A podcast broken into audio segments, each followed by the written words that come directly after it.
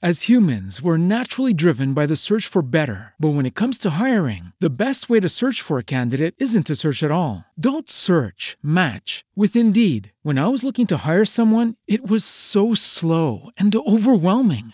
I wish I had used Indeed. If you need to hire, you need Indeed. Indeed is your matching and hiring platform with over 350 million global monthly visitors, according to Indeed data, and a matching engine that helps you find quality candidates fast. Ditch the busy work. Use Indeed for scheduling, screening, and messaging so you can connect with candidates faster. And Indeed doesn't just help you hire faster. 93% of employers agree Indeed delivers the highest quality matches compared to other job sites, according to a recent Indeed survey. And listeners of this show will get a $75 sponsored job credit to get your jobs more visibility at Indeed.com slash podcast. That's Indeed.com slash podcast. Terms and conditions apply. Varje människa föds fri. Varje människa har rätt till sitt eget liv. Det är en mänsklig rättighet. Men hur ser det ut i verkligheten? Följ med på en resa tillsammans med de som kämpar för just den här rättigheten. För ett liv i frihet.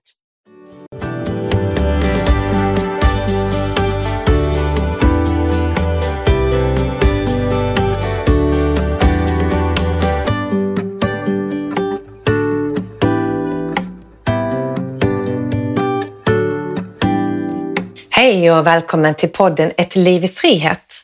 I dagens avsnitt ska vi få möta en ung kvinna vars livsresa har präglats av en kamp för rätten till att leva sitt eget liv. Mitt namn är Johanna Sallama och jag är grundare till organisationen Free Zone Sweden. Och I den här podden kommer vi tillsammans med våra gäster att ta del av människors livssituation och berättelser för ett liv i frihet. Och det är jag som har äran att få möta och samtala med dessa personer. Och I dagens avsnitt är det en ung kvinnas röst som får ta plats. Men på grund av hedersförtryckets begränsningar så kommer hon att vara anonym. Och vi vill redan här nu i förväg be om ursäkt för att ljudkvaliteten inte är den bästa. På grund av coronatider har vi inte haft möjlighet att träffas i studion och eh, lite dålig internetuppkoppling. Så vi hoppas att innehållet är så pass bra så att ni står ut med en del störningar.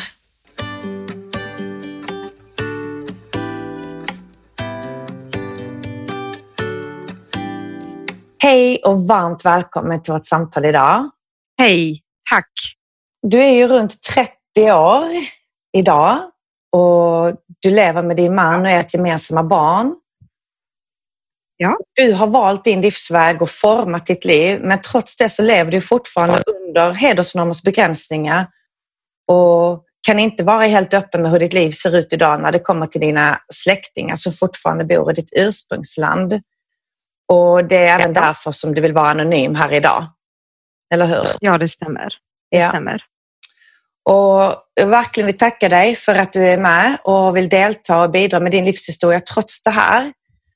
Och, och jag tänker att genom att du vill det så är det också för att det betyder någonting. Det är viktigt för dig. Så vad är det som är, är viktigt? Varför behöver din och andras situationer höras?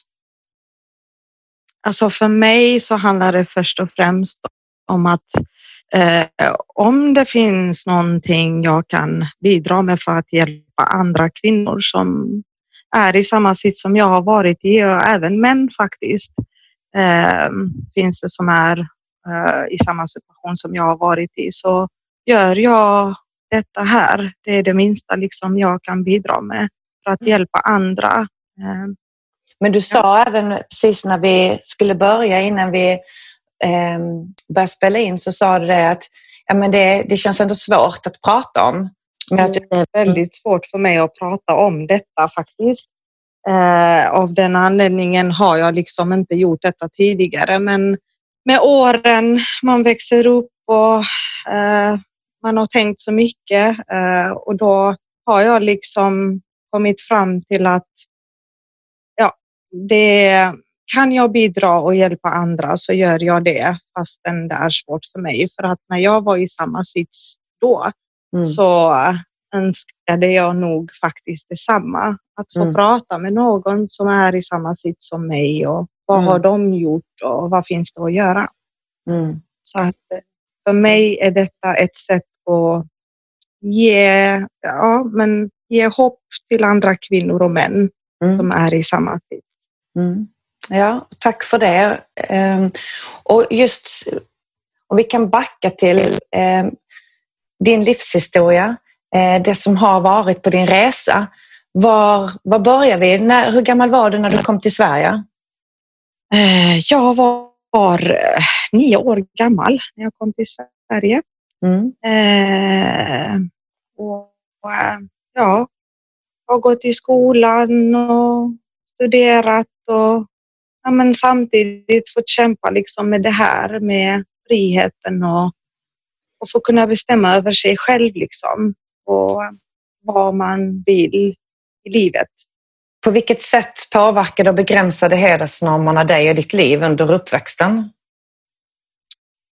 Men det var ju inte lätt. Alltså vi eh, liksom ja, vi hade kommit till Sverige och så, ja, men man hade vänner från olika kulturer och eh, men man ville leva på ett sätt som vi inte gjorde där hemma. Liksom. Eh, och eh, det har ju varit svårt, eh, väldigt svårt, både psykiskt och fysiskt.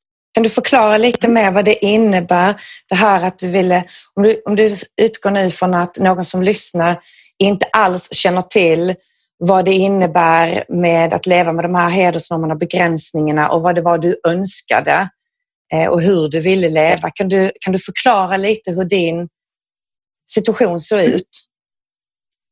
Nej, men det var alltifrån, det kunde varit liksom små grejer började ju med först med som att ja, men gå ut med vänner, ehm, eh, kunna få övernatta hos vänner eh, eller eh, ja, men, eh, man hade sådana skoldiskotek och så här mm. som man ville gå på som inte var okej. Okay. Um, framförallt för att man var en tjej. Um, och um, ja, men det har ju ja, det har satt sina spår liksom. Ehm, det har inte varit lätt. Det har inte varit dans på rosor, men jag har liksom haft fokus och jag har haft ett mål. Ehm, och det var det som drev mig till att ja, fortsätta med fortsätta och kämpa för min frihet. Liksom. Um, vad, vad var det för mål? Så att, eh, ja, men jag hade som mål att um, jag jag ska få kunna vara lycklig med vem jag vill till exempel. Eh, vi lever faktiskt trots allt i Sverige där vi hade folk från olika kulturer och så här. Och det var inte bara eh, män man träffade från samma hemland eller så här så att man skulle liksom hålla sig till det liksom, utan kärleken är blind. Du blir ju kär i den du blir kär i. Um, och för mig var det liksom så att bara för att jag kommer från ett visst land så ska mm inte det stoppa mig för att kunna ja, ta det steget. Eller, ja, men om jag vill liksom gifta mig med en som inte är från samma hemland som mig så tyckte jag i alla fall det var okej okay, så länge eh, han behandlade mig rätt Eh, han respekterade mig, han älskade mig, så för mig spelade det ingen roll till exempel varifrån min man kommer, mm. vilket går ju helt emot eh, normerna mm. eh, i min kultur, där jag kommer ifrån. Eh, så det var ju en Men... av men just det här, precis det du säger, att ja, men det, var, det var inte accepterat från eh, var du själv kommer ifrån, men för dig så var detta sant. Och när de två verkligheterna inte går ihop, hur gjorde du för att det ändå skulle bli din verklighet? Uh, ja du, um, jag kämpade emot, uh, om man ska säga så. Jag, uh, jag kämpade... Um, det var faktiskt så att till slut så fick jag liksom söka hjälp. Um, ja, men först så försöker man liksom prata med familjen och så här och hoppas på att allting ska gå bra och de ska acceptera. Eh, men så lätt var ju inte det. Så du Eh. försökte prata med dina föräldrar Ja, först som första steg? precis. Mm. Eh, men de hade ju eh, påtryckningar också från släktingar eh, där hemma och Mm. eh, släktingar runt om här i, i liksom Europa. Och, så att det var inte så lätt för dem. Jag vet om att innerst inne om mina föräldrar fick välja Mm. så tror jag faktiskt att de hade accepterat det. För att jag vet om att mina föräldrar har alltid velat se oss lyckliga. Eh, vad det nu än är, de har alltid stått vid vår sida. Men det var väldigt svårt för dem, tror jag, just på grund av släktingar Mm. där hemma. Mm. Eh, och som finns som sagt i Europa. Mm. Eh, det var ingen lätt kamp. Det var, jag fick välja mellan att antingen tar jag liksom tag i det här och kämpar in i det sista Mm. eller så får jag bara ge mig. Mm. Eh, för, jag, för mig fanns det inget mitt emellan. Nej. För mig var det så att jag ger mig på detta så kommer jag göra det helhjärtat och jag kommer att göra det tills jag har nått mitt mål. Även om det skulle innebära kanske att jag råkar illa ut. Eh, Och vad var, det, mig, vad var det som gjorde att du, att du kände att jag, oavsett vad som händer, så gör jag det? Vad, vad var det för liksom, resurser och styrkor i dig? Men det är ett enormt mod och kraft som du har samlat. Vad var det du hade som gjorde att du fixade detta? eh, för mig var det faktiskt så att det var så tufft. Det var så mycket påfrestningar eh, från alla håll. Eh, för mig kom det till en viss punkt där jag började tänka att är detta vad jag vill för mina barn?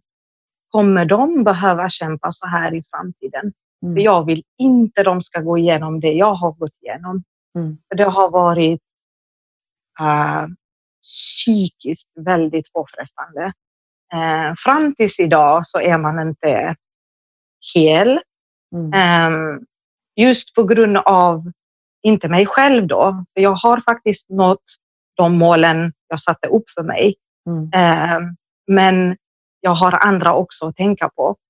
Mm. Ehm, och för mig var det liksom mina föräldrar. De har alltid stått vid vår, vid vår sida så att säga. Ehm, och för mig var det väldigt svårt att gå på.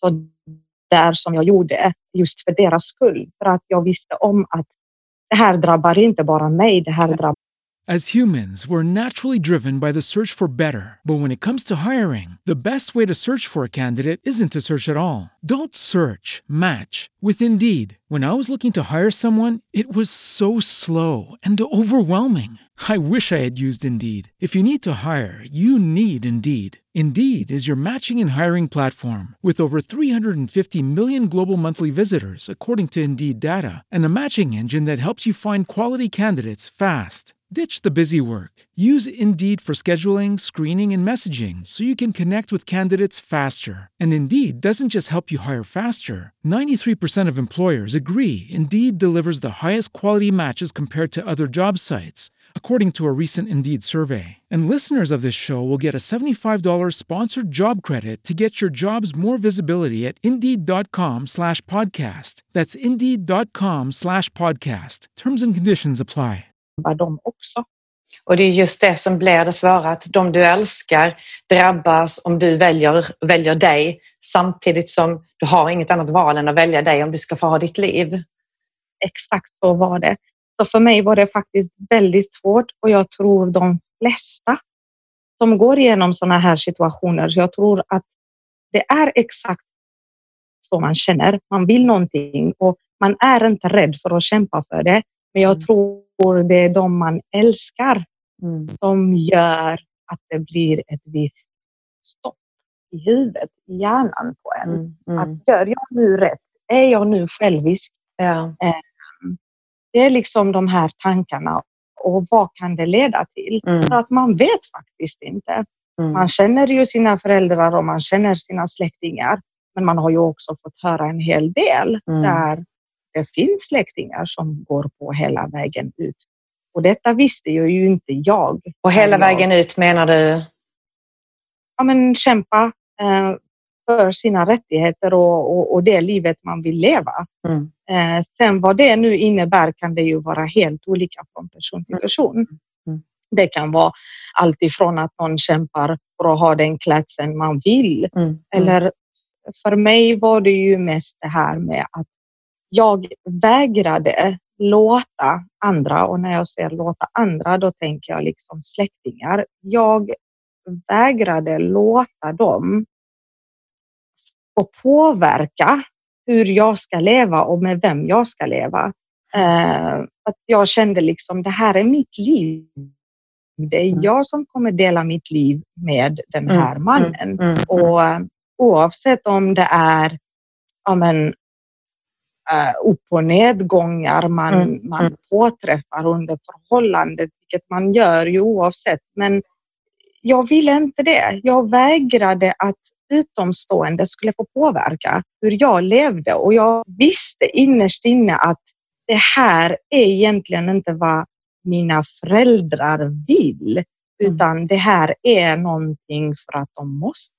Mm. Eh, för mm. de har samma... Att kontrollera dig. Ja, precis. Ja, precis. Mm. Ja. Um, Men får jag bara fråga då, var det, var det när du träffade din kärlek, var det då det blev det här skiljelinjen att nu, nu måste jag gå vidare och nu söker jag hjälp? Eller var det redan innan dess som du sökte hjälp? Det var, det var innan dess. Eh, nej, jag sökte hjälp eh, efter då jag träffade honom. Eh, då blev det för mycket. Då visste jag inte riktigt hur jag skulle hantera det. Eh, men, men det började ju tidigare. Det började ju liksom med små grejer som jag nämnde tidigare. Det var ju det här att man kunde övernatta hos mm, någon mm. väninna eller men du vet sådana här mm. små grejer som mm. ja, spelar roll i den åldern. Precis. Och sen när man blir äldre och äldre och men då börjar det ju andra grejer komma med i bilden som till exempel då att man träffar någon um, eller ja, kunde varit resa med vänner eller så här. Um, lite mera större händelser så att mm. säga i livet. Mm. Uh, då blev det lite annorlunda. Då, då var jag ju tvungen att söka hjälp helt enkelt. Och det var kvinnojouren som mm. jag tog kontakt med och där fick jag ju enormt mycket hjälp. Um, Ja, men, när, du, ja. när du sökte hjälp eh, från kvinnojouren, var det för att det blev så pass eh, akut eh, i, i, den yttre världen, liksom påtryckningar utifrån, eller var det för att hur du mådde inombords som tryckte på så mycket att nu klarar jag inte det här själv, den här kampen? Uh, det var faktiskt mer påtryckningar i, liksom, runt omkring och, och, så, och så här i samhället. Och, ja, det var det som fick mig liksom att gå vidare för att uh, jag hade ju ett förhållande med min nuvarande make liksom och, och, så här och det visste ju familjen om. Nu var det liksom att kunna ta nästa steg. Man skulle få träffa familjen och ja, men vi var ju seriösa liksom. Även om vi var unga så var vi ju väldigt seriösa och ja, vi är ju kvar med varandra idag. Mm. Så, att, mm. Mm. um, så det var det som fick mig att börja söka hjälp för att jag visste inte riktigt hur jag skulle gå tillväga mera. För jag hade redan pratat med min, med min familj och, och så här och jag visste om att nej, nu kommer vi ingen vart. Nu måste jag bestämma mig. Ska mm. jag gå vidare med detta? Mm. Och då är det ju helt andra steg som man fick ta. Eh, eller så bara låter vi bli. Och för mig var det inget alternativ. För att mm. för mig innerst inne, jag hade redan bestämt mig mm. att jag ska få vara självständig. Mm. Jag måste få vara det. Jag kan inte tillåta släktingar påverka mitt liv hela livet, hela livet ut. Liksom. Mm. Så för mig blev det en kamp. Mm. Så din, din största drivkraft var hela tiden där att gå tillbaka till att det är mitt liv, jag måste få leva det oavsett vad det ja. blir för konsekvenser av det. Ja. Mm. Eh, och jag vet om jag har tänkt många gånger, är det själviskt av mig? Mm. Nu Mm. tänker jag ju bara på mig själv. Mm. Nu har jag även uteslutat liksom syskonen och för det var, det var liksom någonting man var beredd på att ja, men nu kommer jag ju inte få ha kontakt med någon, inte min mamma, inte pappa. Liksom, att, ja, att det skulle gå så pass illa. Mm. Det var nog det tuffaste beslutet jag har tagit under hela min resa, om jag ska vara ärlig. Förstår. Eh, och det var det här att, att, att kunna vara beredd och inte få se Mm. mina syskon mer, eller Mm. min mamma eller min pappa.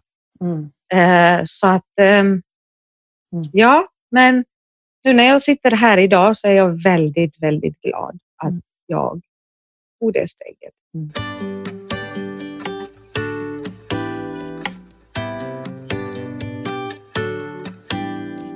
Jag, tänker, jag tror det är det här de flesta känner igen sig, att det är just när det kommer till den punkten som det är många som backar för att Mm. eh, man inte vill skada och såra de man lämnar bakom sig och också de man älskar så, som man är beroende inom situationstecken av känslomässigt som man inte vill förlora. Och att det blir ett för högt, för högt pris. Men jag vet ju att du har ju din familj idag.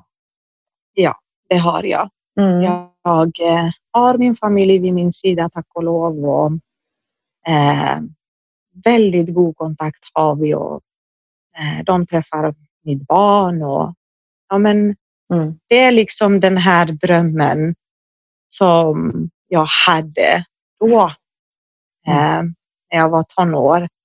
Eh, det var liksom detta här jag strävade efter, att, Mm. att få kunna vara lycklig oavsett med vem jag är Mm. och att min familj finns med i bilden. Mm. De finns där vid min sida. Och vad, har krävts, vad har krävts av dig? För du tog det här steget och sökte hjälp från kvinnojouren. Vad har skett därifrån till där du är nu? Så vad, vad har du tvingats offra och vad, har du, vad, vad du har vunnit är att du har vunnit eh, friheten till att leva ditt liv så som du önskar. Även om det är under vissa begränsningar. Ehm, Mm. Men vad, vad krävdes av dig för styrkor för att klara det och vad tvingades du att offra under vägen? Ehm, ja, alltså under vägen så har jag ju ändå offrat en hel del. Eh, och återigen kommer jag liksom säga eh, eh, mycket av det som jag har offrat eh, har jag gjort för mina föräldrars skull. För det de har gjort för mig, det är ju inte ens hälften vad jag har offrat. Liksom.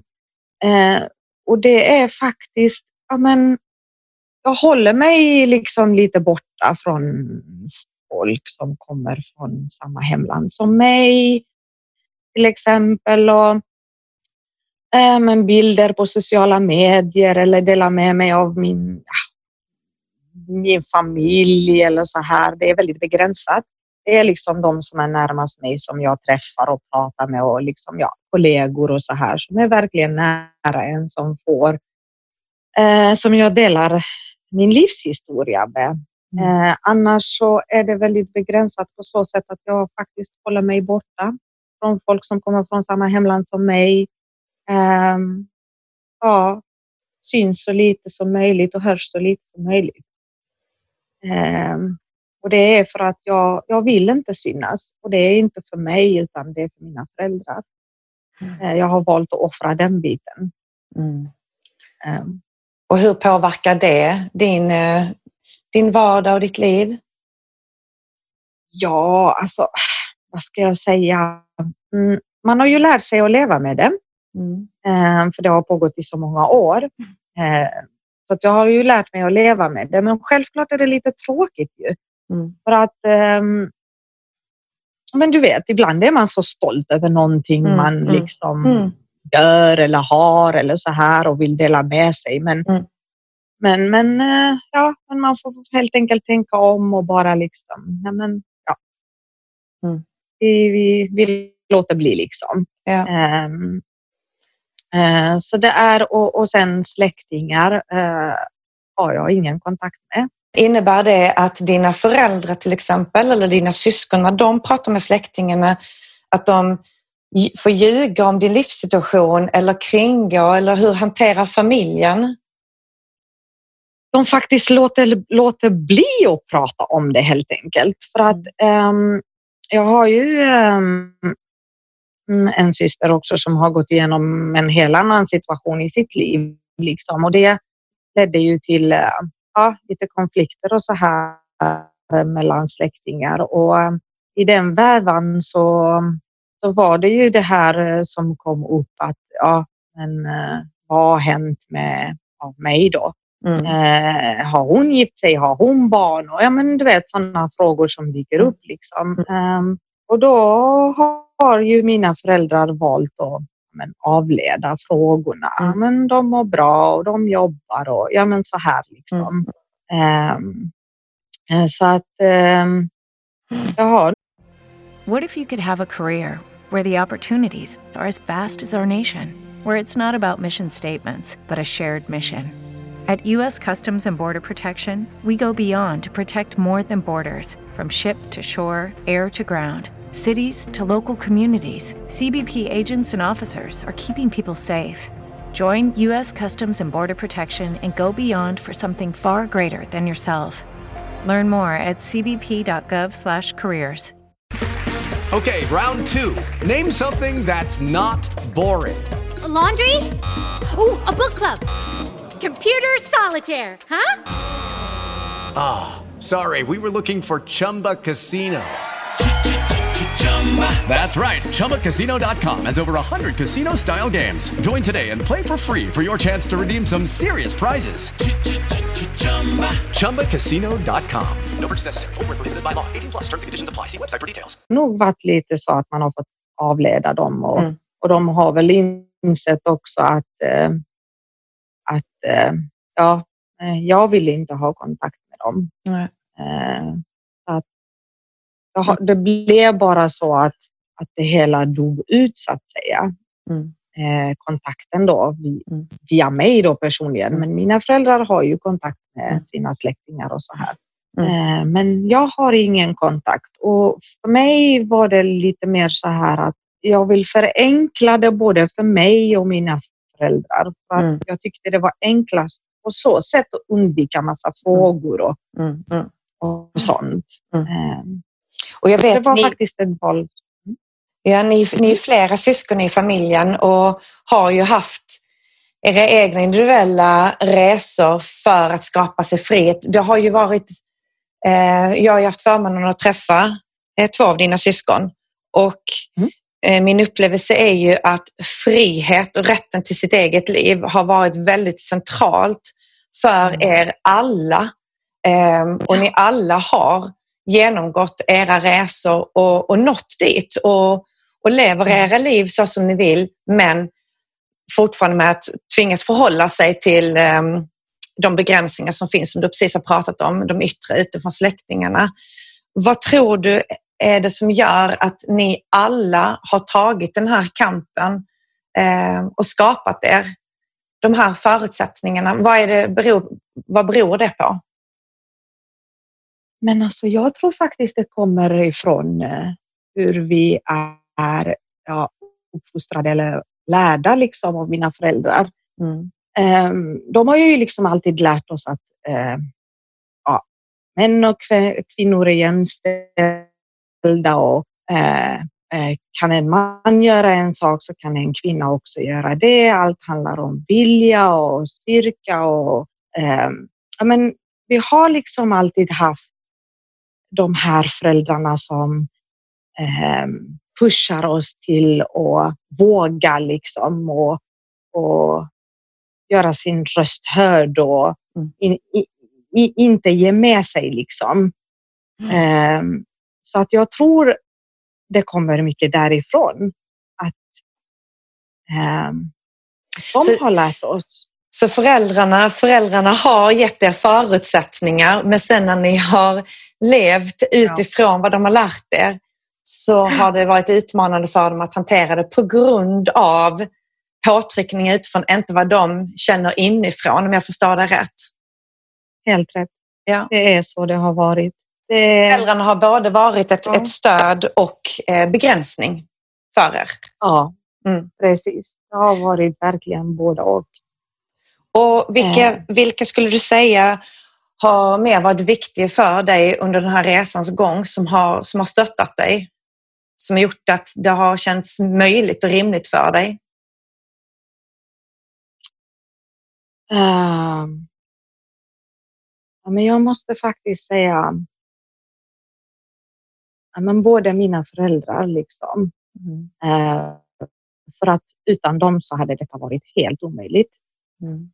Ehm, för att de har ändå liksom ja, men de har ju försökt liksom, ja, men snälla och så här liksom. Och, men det har ändå varit de i slutändan där när man har fallit som djupast. Mm. Det är de som har plockat upp en. Ehm, trots vad de kanske har velat innerst inne. De Mm. kanske har velat något helt annat, men eh, de har funnits där för sina Mm. barn. De har plockat upp oss och de har funnits där vid, ja, vid vid min sida i alla fall. Mm. Eh, fastän det kändes kanske ibland, ja, inte så, men slutresultatet i, i slutändan fick jag liksom den bekräftelsen att utan mina föräldrar så hade detta varit totalt omöjligt. Mm. Eh, jag hade i alla fall inte varit lycklig utan dem. Mm. Och, ehm, de valde att inte ta det ifrån mig, för det hade de kunnat göra. Mm. Ehm, för att antingen skrämma bort mig eller få tillbaka mig eller så här. Mm. Genom Så många, så många faktiskt Ja. ju. Ja, precis det. Precis, precis, att de stänger ut en och så här och, och för att liksom att, att det är ett hopp att få kanske tillbaka sitt barn eller så här. Mm. Mm. Men eh, det var inte deras mål. Jag tror deras mål var att jag ska vara lycklig. Mm. Att jag ska må bra. Mm. Eh, och jag tror det insåg de efter de fick träffa min nuvarande make. Mm. Att de såg att han faktiskt älskar mig och Mm. att han gör allt eh, för vår familj. Liksom. Mm. Eh, och jag tror det var där de insåg att men, hon är, är lycklig. Mm. Mm. Så det var mina föräldrar. Och ehm, vad, vad har dina föräldrar behövt för att klara finnas där för er? För det har ju krävts enormt mycket av dem, tänker jag, utifrån när jag hör din situation. Det är det här, hela de här situationerna är så komplexa. För det är hela tiden två sidor. Du, du älskar din familj, men det är också de som begränsar dig. Du vill leva ditt liv i frihet, men du vill ta hänsyn till de som har i stort sett offrat sitt liv för dig och, och tagit dig till Sverige för att du ska ha ett bättre liv än, än det krigsdrabbade land som du kom ifrån. De här dubbla känslorna och så samma för dina föräldrar som vill eh, din och dina syskons bästa och lycka samtidigt som de vet konsekvenserna om ni inte lever på ett visst sätt. Alltså det är så dubbelt och komplext för alla, tänker jag, i en hederskontext. Och vi har pratat om dina, din dubbelhet. Hur har det varit för dina föräldrar, tror du eller vet du? Alltså jag tror att det har varit minst lika svårt för dem som det har varit för mig eh, ur deras synvinkel då. Eh, och jag tror, om jag ska vara ärlig, så måste det ha varit mycket svårare för dem. För det har inte bara varit att de har försökt vägleda mig, liksom. Att jag tar de rätta besluten i mitt liv och eh, ja, har ett gott liv, utan de har även haft sina familjer att tänka på, hur de ska förhålla sig till dem. Och om det kommer ut, vad ska man göra? Vad ska man säga? Hur ska man bete sig? Mm. Så att jag tror att, eh, att det jag har upplevt är nog mycket mildare än vad familjerna går, alltså föräldrarna går igenom. Ehm, och det har jag börjat tänka på sen jag blev mamma. Mm. Eh, ehm, jag tror inte man tänker riktigt så eh, annars, men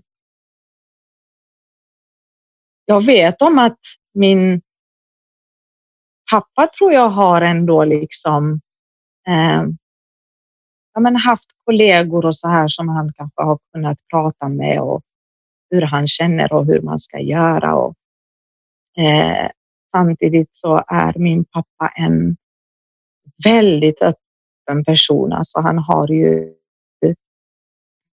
enorma kunskaper om lite allt möjligt. Liksom. Så att jag tror det har varit många män och om för honom och för min mamma hur man ska göra i den här situationen. Hitta rätt, eh. hitta rätt. Det finns ju inget facit, det är ju det. Ja, det finns inte. Eh, det är väldigt svår situation man kan hamna i. Mm. Det finns inget facit som du säger, utan man måste bara följa, alltså följ, följ ditt hjärta och känn efter, mm. tänker jag. Mm. Det är så jag har gjort. Liksom. Mm. Eh, och eh, Jag tänker så här att för många som är där ute, ja, vi har ju lite olika situationer också. Eh, ja, men vissa har kanske strängare föräldrar eller ja, vad som helst. Liksom. Man har ju lite olika situationer även om det handlar om samma uh, ämne. Liksom. Um, så man måste tänka på, ja, tänk på din situation. Mm. Och, och, och, mm, och vad du själv lever i. Alltså min tanke kring det hela är faktiskt nog att det är mer fokus på personen som är i situationen, vilket är ju helt rätt, för det är ju den personen som behöver ju hjälp. Men mm. jag tror att man behöver ta in föräldrarna lite mer. Eh, eh, försöka få dem att förstå i vilken sits vi barnen också sitter i. Eh, när vi kommer till ett nytt land, eh, främmande land, nya, nya normer och kulturer och allt mm. möjligt. Och, och, och, och, hur, hur jobbigt det är för oss liksom mm. att försöka eh, få ihop de olika kulturerna. Mm. Eh, så att det inte krockar liksom. Mm. Ehm, eh, jag tror det har stor betydelse att, få föräldrarna att vara lite mera involverade i ja, men hur, vad vi går igenom. Mm. Så kanske de har lite mera förståelse för varför vi gör som vi gör eller varför vi tar de besluten vi mm. tar. Mm. Så att ja, involvera lite mer föräldrarna. Kanske, ja, men, jag vet inte, men när man kommer till Sverige tänker jag så ja, måste man ju lära sig språket till exempel eh, när man går på SFI eller någonting om man har någon sån kurs, en allmän kurs eller undervisning. Ja, men ta upp något sånt här liksom för att det kommer. Förr eller senare så kommer man både som barn och som föräldrar att möta de här eh, konflikterna eller mm. eh, ja, eh, upplevelserna. Man kommer ju göra det i olika grad, men det mm. kommer att komma. Mm. Så, att, att man, man kan... föräldrarna får mm. lite mer redskap till att kunna möta sina ungdomar, sina barn, vad de kommer upp i ungdom, att kunna mötas, att man bygger broar, hör jag dig säga här, mellan föräldrarna och de unga, så att de kan mm. hantera konflikten på ett så bra som möjligt sätt. Precis. Och, ja. och, att föräldrarna faktiskt också får stöd. Mm. För jag tror i, i, liksom, i deras värld, i, i, i liksom deras upplevelse så, så har de det också väldigt tufft. De mm. upplever det kanske minst lika jobbigt så som mm. vi gör det eh, i de omständigheterna liksom vi mm. lever i. Mm. Så jag tror att de behöver också stöd. Mm. Det är inte bara vi som är utsatta utan föräldrarna är också utsatta. Mm, mm. Och många vet inte hur de ska göra, hur de ska bete sig eller hur de ska gå tillväga. För mm. att de har ju också påtryckningar från andra mm. håll. Jag tänker, för som ungdom, eh, när man då känner till slut att det inte går längre så finns det möjlighet att söka hjälp, kurator, ungdomsmottagning, du gick till kvinnojouren, det finns tjejjour och så vidare. Som förälder i ett i ett land som inte är ens hemland och som vuxen och där man inte heller är van kanske att söka hjälp. Ehm, det är inte lika lätt, tänker jag, för föräldrarna att ta sig till att söka den här hjälpen och att det kan vara ett, eh, ett misslyckande kanske i sitt föräldraskap. vad skulle du säga behöver samhället göra för att kunna finnas där och ge det här stödet? Men eh, kanske men lite mer, ja, inte tydligare, men, men, men kanske eh, kanske att föräldrarna vet om att sådana typer av hjälp finns om det behövs. Jag tror många vet inte ens om att man kan få mm. hjälp. Eh, många tror jag tror att ja, men det här kommer ju bli en baksmäll eller ja, mm. eh, vad vet jag. Skulle... De kanske tar mina barn i... Precis. Ja. För det är det jag ja. tänker vidare på. Skulle de, om de nu vet att det här stödet finns, skulle de välja att vända sig, har de den tilliten så att de skulle vända sig och få hjälp och stöd? Och nu pratar vi generellt såklart, alltså det är från individ till individ. Men... Precis, ja. Alltså jag tror många skulle göra det faktiskt. Ja. Eh, för att om du hamnar i en situation där du varken vet in eller ut mm. så mm. till slut så tar du de verktygen du har mm. ähm, att jobba med. Ja. Och finns det sådana här verktyg ute i samhället så mm. tror jag faktiskt en hel del hade gjort det förr eller senare. Ja. För du har liksom testat allt möjligt och ingenting har funkat. Mm. Då tänker man liksom, men jag testar detta också. Man mm. vet ju aldrig. Mm. Så att det kan hända. Det kan vara en rädsla som föräldrarna har, men jag tror vi behöver mer normalisera det. Att mm. det är okej okay att söka hjälp och det mm. är okej okay att vara i en sån situation. Mm. Uh, huvudsaken är att vi kommer på en lösning. Ja. Jag tänker när du pratar hur eh, och, beskriver, eh, jag känner ju till de unga situation väldigt mycket utifrån att jag har jobbat med många unga som har varit i liknande situation. Den enorma maktlöshet som man kan känna. Och när jag hör dig prata så är det ju också den, föräldrarna sitter också med den här maktlösheten. Just det här att varken veta ut eller in och hur alla då behöver ett stöd i den situation som man befinner sig i. Ehm, och då kopplar det vidare till vad skulle du säga att du hade behövt för stöd som ung? Eh, alltså nu, nu, nu för, för, min del så sökte jag ju hjälp och fick den hjälpen jag ville. Men, men i slutändan efter all hjälp jag fick och jag fick hjälp med boende och ja, men allt sånt man kan tänka sig, liksom. De praktiska bitarna. Mm. Eh, men, men för min del var ju det viktigaste att få behålla kontakten med min familj. Jag ville inte bryta kontakten med min familj. Mm. Jag ville leva mitt liv och jag ville ha dem i det livet. Liksom. Mm. Eh, så jag ville inte utesluta dem från mitt liv. Eh, det var mer att hur ska jag få ihop det? Hur ska mm. jag få dem att acceptera att jag vill leva detta livet och jag vill ha dem i det livet?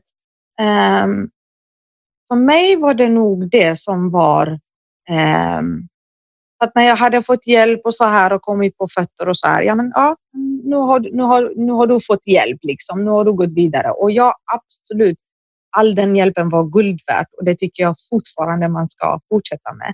Mm. Men jag tror det är den här biten som många tänker på att man vill inte vara utan sin familj. Man vill hitta på en lösning där mm. man kan mötas. Mm. Och jag tror det är den hjälpen jag saknade på den tiden.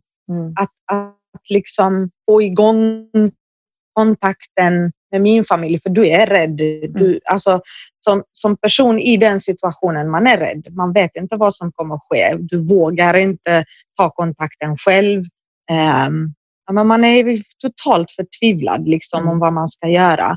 Uh, så man hade behövt någon utomstående som hade kanske fört ihop familjerna igen. Mm. Uh, på något sätt. Uh, Ja. Detta har vi diskuterat i de tidigare poddavsnitten, faktiskt just kring familjebehandling och så här och att hur vi behöver arbeta med hela familjen men fortfarande aldrig någonsin på bekostnad av skyddet för den unge, för den risken. För att vi vet ju också att det är många som lurar tillbaka sitt barn och sen så blir det förödande konsekvenser. Men att målet ska då vara att man i alla fall ska kunna ha längre fram, även om inte i den akuta situationen, kontakt kanske med någon och att bara att få leva med det den känslan av möjlighet kan göra att man orkar lite till. Precis. Det, det, tror jag faktiskt. Och det var som jag sa tidigare, vi är i olika situationer. Varje mm. individ har sin mm. historia och sin upplevelse i detalj. Det är ju det som skiljer ja. våra historier åt. Och jag som sagt hade den turen där mina föräldrar var väldigt öppna och måna om att vi ska vara lyckliga. Så där var ju, vi hade ju stöd från de närmaste föräldrarna eh, och många har ju inte det. Så jag Nej. förstår ja. helt klart att det är kanske svårare ja. för andra. Men hur kommer Men... det sig att du behövde bo på skyddat boende om, om föräldrarna inte var risk? Var det på grund av andra som att det blev så akut att du fick? Ja, det var på grund av släktingar. Ja. ja. Mm. Och vad skulle du vilja som det sista? Vad skulle du önska se mer av från eh, samhället idag? Du har varit inne på det här att man jobbar mer med hela familjen. Är det det framförallt vi poängterar som sista? Alltså ja, för jag, jag, jag, jag tror att det är, det är den svåraste biten att få ihop. Ja. Ehm, eh, och jag tror att det är det innerst inne alla vill. Alla mm. vill liksom ha sin familj vid sin sida men ändå leva det mm. livet de själv önskar. Mm. Så för mig i alla fall är det så. Så för mig väger det ja, störst vikt ja. helt enkelt. Och jag och tror det vill... är det för många. Vad skulle du vilja skicka med om det är någon som lyssnar som känner igen sig i din situation? Vad skulle du vilja skicka med den? Eller eh, yrkesverksamma som möter unga som befinner sig i de här situationerna som du, någon liknande? Um, till de som är i liknande situation som jag själv har varit i. Um, tänk igenom din situation. Det är enbart den som är eh, ja, aktuell. Um, tänk på hur du har det och var bestämd först. Uh, har du bestämt dig och ger dig på något sånt, gör det och tappa inte hoppet, tappa inte modet eller styrkan. Uh, för någonstans så finns ju ljuset i tunneln som man brukar säga. Uh, men, men, men, men tänk på konsekvenserna och tänk på hur allt ligger till runt omkring just dig.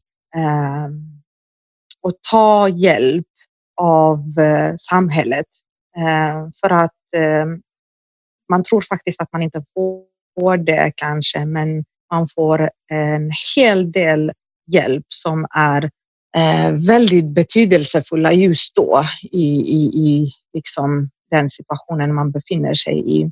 Och till eh, till eh, andra ja, kuratorer och allt sånt här som jobbar inom detta.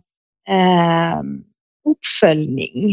Eh, jag tror att uppföljning är en väldigt viktig grej. Eh, även om man har lyckats kanske lösa det ja, när det kommer till boende och allt det praktiska så här. Men jag tror många fortsätter leva i eh, de psykiska påfrestningarna. Eh, eh, ja, stress, allt sånt här liksom som kan komma med de här situationerna. Att man har någon sorts uppföljning, även om man kan tycka att ja, men nu, nu ser det bra ut för henne eller honom. Mm. Eh, ha mm. någon sorts uppföljning, för vad som helst kan hända. Det är liksom mm. Eh, är många tuffa, långa år. Mm. Det här är liksom någonting som följer med en livet ut. Eh, ja.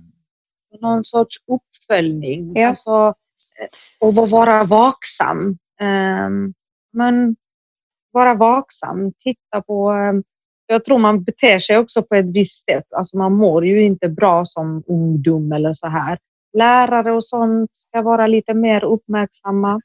Uppmärksamma tecken på att det är något som inte står rätt till här och Precis. att då närma sig och, och våga ställa frågor och så. Ja. ja.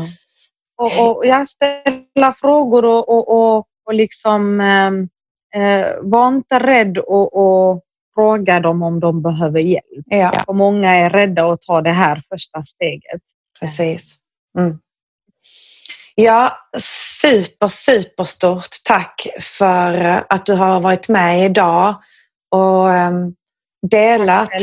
Ja, för att jag vet ju som sagt, det, det, väcker, det väcker känslor att, att gå tillbaka och, och dela sin historia. Så jag är jättetacksam att du har gjort det och för ditt mod att stå upp för dig själv.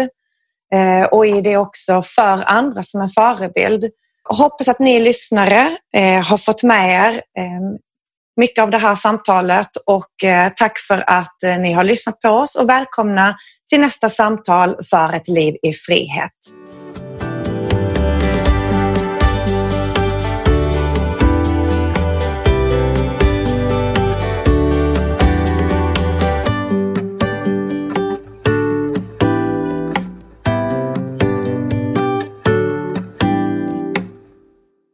Hello, it is Ryan, and I was on a flight the other day playing one of my favorite social spin slot games on chumbacasino.com. I looked over the person sitting next to me, and you know what they were doing?